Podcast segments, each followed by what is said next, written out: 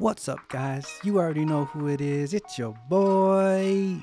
You are now listening to Maui Breakers. New episodes streaming every Wednesday. Thanks for tuning in. Don't forget to subscribe. All right, let's break it down. what? What is this? That's crazy. It still is crazy to hear that intro. Anyways, welcome, welcome, welcome. E komo mai, e komo mai have a sat. Welcome to episode one of Maui Breakers, entitled Supporting Local. Or I think I'm supporting local. I am your host today, and probably for a little while uh, until somebody comes in and is courageous enough to uh, co host with me. My name is Corey here with Maui Breakers. As far as content goes, I'm just going to lay it down really fast, really quick, really easy. If you are easily offended, sorry, not sorry. That's on you. Uh, you choose to take offense, you know? You could just press that stop button or you could just exit, close out of your app. But we both know that you will not be doing that. And so I bring to you each and every week, again, every Wednesday, a short 12 to 15 minute video that is informative, that is just a fresh opinion on matters that matter to us. When I say us, I mean people of Hawaii, specifically all of those people uh, who dwell here on Maui, whether uh, you are just visiting or whether you call Maui home. I'm breaking it down. And so I'd like to introduce myself just a little bit. I feel like a lot of people listening uh, do already have you know, a general sense of who I am, but as far as this specific episode goes, as far as this specific uh, subject matter goes, as far as supporting local, First, I'd like to share with you, if you don't already know, I am an entrepreneur. Um, I currently own and operate a few businesses here on Maui. I sit on a few boards, you know, a little bit of this, a little bit of that. And so I, I have exposure to a lot of different uh, opportunities, a lot of different people, a lot of conversations that others um, may not necessarily normally have um, those opportunities. Um, you know, I, I dabble in a lot of different things. I consider myself a semi pro gardener, if you guys didn't know that. Um, that's first. Second of all, I am also a healthcare professional. Um, but this podcast in general, this episode and all future episodes are not healthcare advice. I'm not providing any of that. If you would like that, come see me during normal business hours. I charge by the hour you're more than welcome to come. Um, so that's one, entrepreneur. Two, healthcare professional. And three, some of you guys who truly know me know that I am the quiet guy in the room. I know you're laughing, but I am the quiet guy in the room with the loudest voice. Let me repeat that. I am the quiet guy in the room with the loudest voice. So just because I don't say anything when I'm in a room or when I enter a room doesn't mean I don't have something to say. You know, it's not the loud guys you need to worry about. Those pochos, we all know them. Whether you are at a party, at a paina, or if you're in the office, if you're working, if you're at a meeting, even if it's a Zoom, there's always that one or two uh, guys or gals that just loud, loud, loud. They will tell you everything you need to know and then some, and then they'll tell you it all over again as quickly as possible. Um, we all know them. I'm not that guy. I can tell you that it is the quiet ones that you wonder about. Th- th- those are the ones that I genuinely wonder, even sometimes worry about. I'm one of those guys. I feel like, you know, I I've had enough experiences to the point where I can walk into a social setting whatever that is. It could um, be, you know, just be a, one-on-one meeting. I can dissect the the energy and the aura and the vibes in, in that space, whether again it's just one person, a group of people, or even just a whole room, I in about I would say 60 to 90 seconds, I can catch the vibe. I can radiate a similar vibe if I, you know, so choose to, um, and determine exactly where that that energy is going, you know, up or down, um, because I'm observant, and I am that guy that will be quiet. I'm not watching I'm not watching the person presenting or speaking. I'm watching the person that that presenter is speaking to. I'm watching all these people and, and, and how they're interacting, all their body language, their social cues, stuff like that. So, those three things an entrepreneur here on Maui, a healthcare professional here on Maui, and that quiet, loud guy. Put it all together.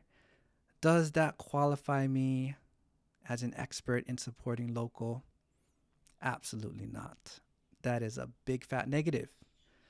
But I'm going to talk about it anyway because this is Maui Breakers and we're breaking it down.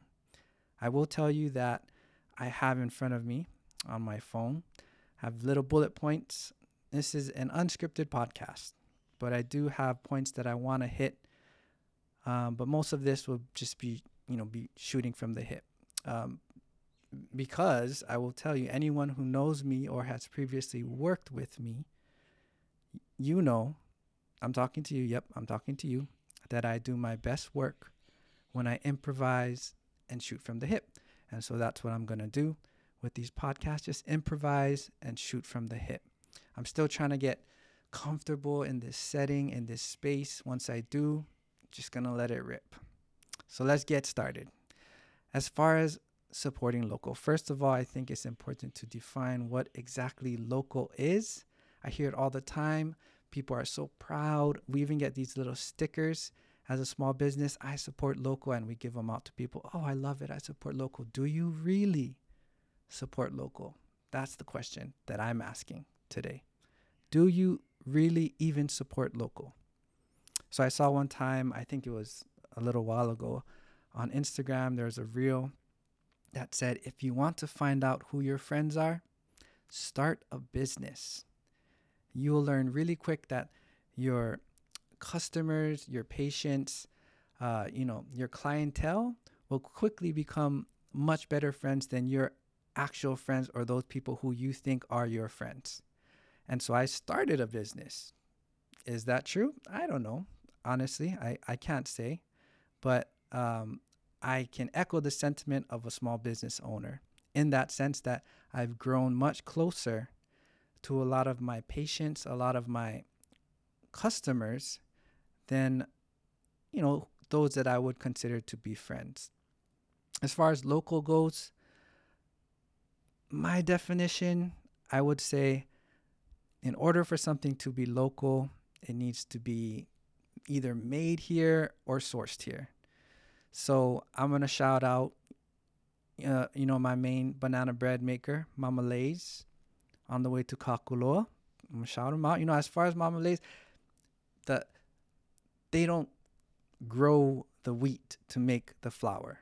You know, it's the flour is not technically sourced here. I mean, I don't know per se. There could be wheat fields. The last time I saw wheat fields was when I was living in the Midwest and I saw the amber waves of grain you know, that's the song America the Beautiful, literal amber waves of grain. Anyways, the banana bread is created and made here on Maui.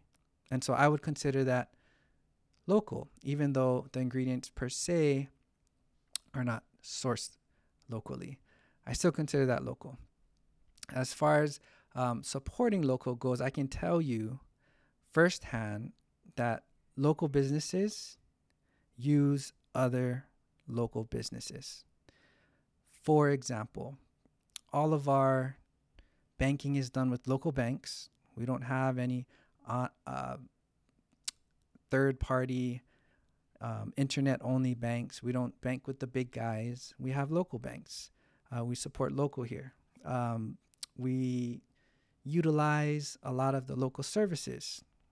We utilize local CPAs. We utilize uh, local any opportunity that we have. We support other local businesses, and same goes with local businesses who come to us. It's extremely encouraging to see the number of local businesses that are popping up, and I'm gonna go into it a little bit more, but I try my best to support them in any capacity that I can. I can tell you, these are a few stats that I have jotted down that when you support a local business, the money stays here on Maui. It is a fact. This is a statistic that for every $100 spent at a local business, $68 of that stays here on the island. So that's almost 70% of the money just recirculates into our Maui economy. That's awesome. That's ideal, especially during these times. we're talking about recession. You know, technically, in all technicalities, we are in an actual recession. If you guys didn't know, I can, I can talk about that all day if you guys want to. Um, but even more so, it's where we should be anchoring our local businesses. Minneapolis, Minnesota. Anybody know I'm, I mean, I honestly I don't know anything about Minneapolis, Minnesota, except there's the Minnesota Vikings. There were the the Mighty Ducks. You know the show Mighty Ducks. Minneapolis, Minnesota is where the headquarters of Target is. Now I'm not going to talk bad about Target, but I'm gonna give give a shout out to all those Target lovers because I know you guys are out there. All you Target lovers. The money technically does not stay on Maui. Yes, you're shopping on a Target on Maui. Yes, oh, my my excuse me, excuse me, sir. My daughter works at Target and she gets paid and her money goes into the economy here. Yes, technically yes. However, majority of that money, the majority of your dollar goes to some big big ultra mega bank account in Minneapolis, Minnesota. And so I can tell you that I'm not saying anything about Target. I have a whole slew of different things that I'm going to talk about in Maui Breakers, and, and big corporations is one of them. But going back to small businesses, I can tell you that small businesses employ 77 million people nationwide.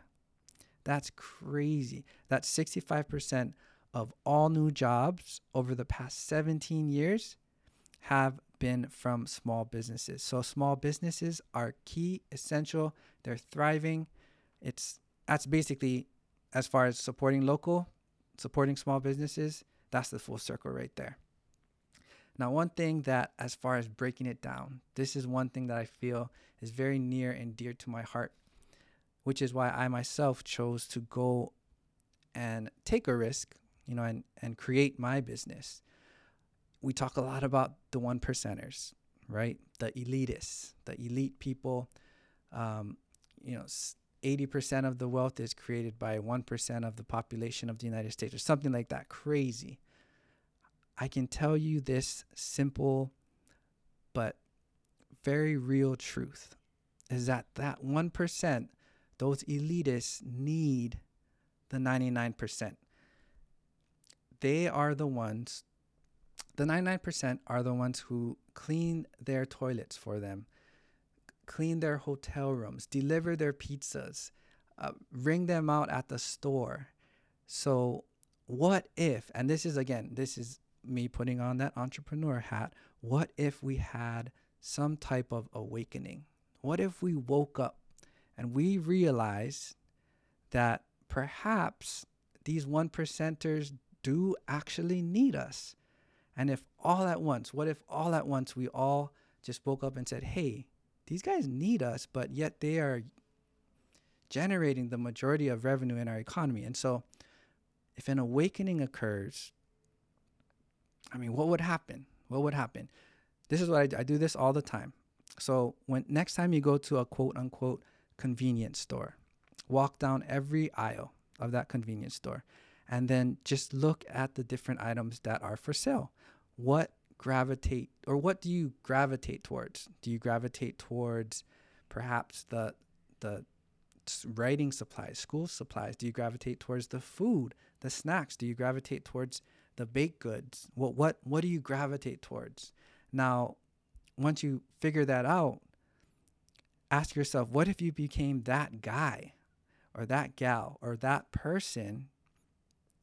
Like perhaps you really enjoy baking. What if you became the bread guy on Maui? Or what if you became, say, you really like stationery or you really like crafting? What if you became um, the paper woman, like the person who everyone knows on Maui that we go to support you and pick up your paper, or even something like cosmetics, like um, like shampoo, like even shampoo. You can create shampoo from from awapuhi, you know, and and you'd be the shampoo person. Everyone will support you, and everyone will come and be like, oh, oh, don't buy shampoo from the convenience store. Buy it from X, Y, or Z. You know, what if what if that happened and every single thing in the convenience store was accounted for, and we could all support local and circulate all of our our finances around through the economy. That'd be ideal, right? That'd be ideal. Um, to be honest, you would never, you wouldn't even need a convenience store because that word in itself, that is the poison, I will say.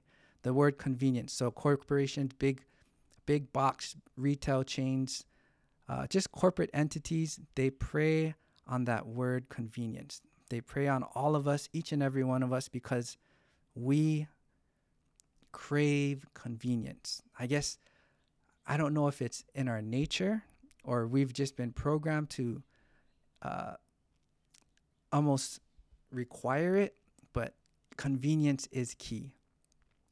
Uh, they're hoping all these these big these big corporations are hoping that you always take the convenient way, the easy way. Oh, what? I can get everything all at this one store. Let's do it.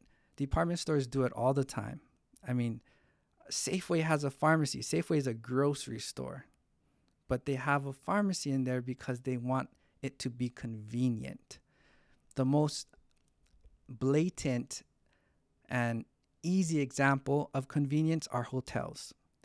The hotel's main goal, absolutely 100% of the time, I don't care which hotel you're talking about, but their goal is for you to feel so at ease and everything so convenient that you will never leave their premise. That's their goal. That's the ultimate goal. Um, I mean, that basically, America basically equals convenient. I'm not complaining about America. I can do that in another podcast, but America is convenience. And the big money knows that. And they take advantage of that over and over and over again. I can tell you here at the pharmacy, it's not convenient to come and pick up medications from an independent, locally owned pharmacy. We're not, uh, we are centrally located, but it is a little bit of a ways. And so it does take a little bit more to support.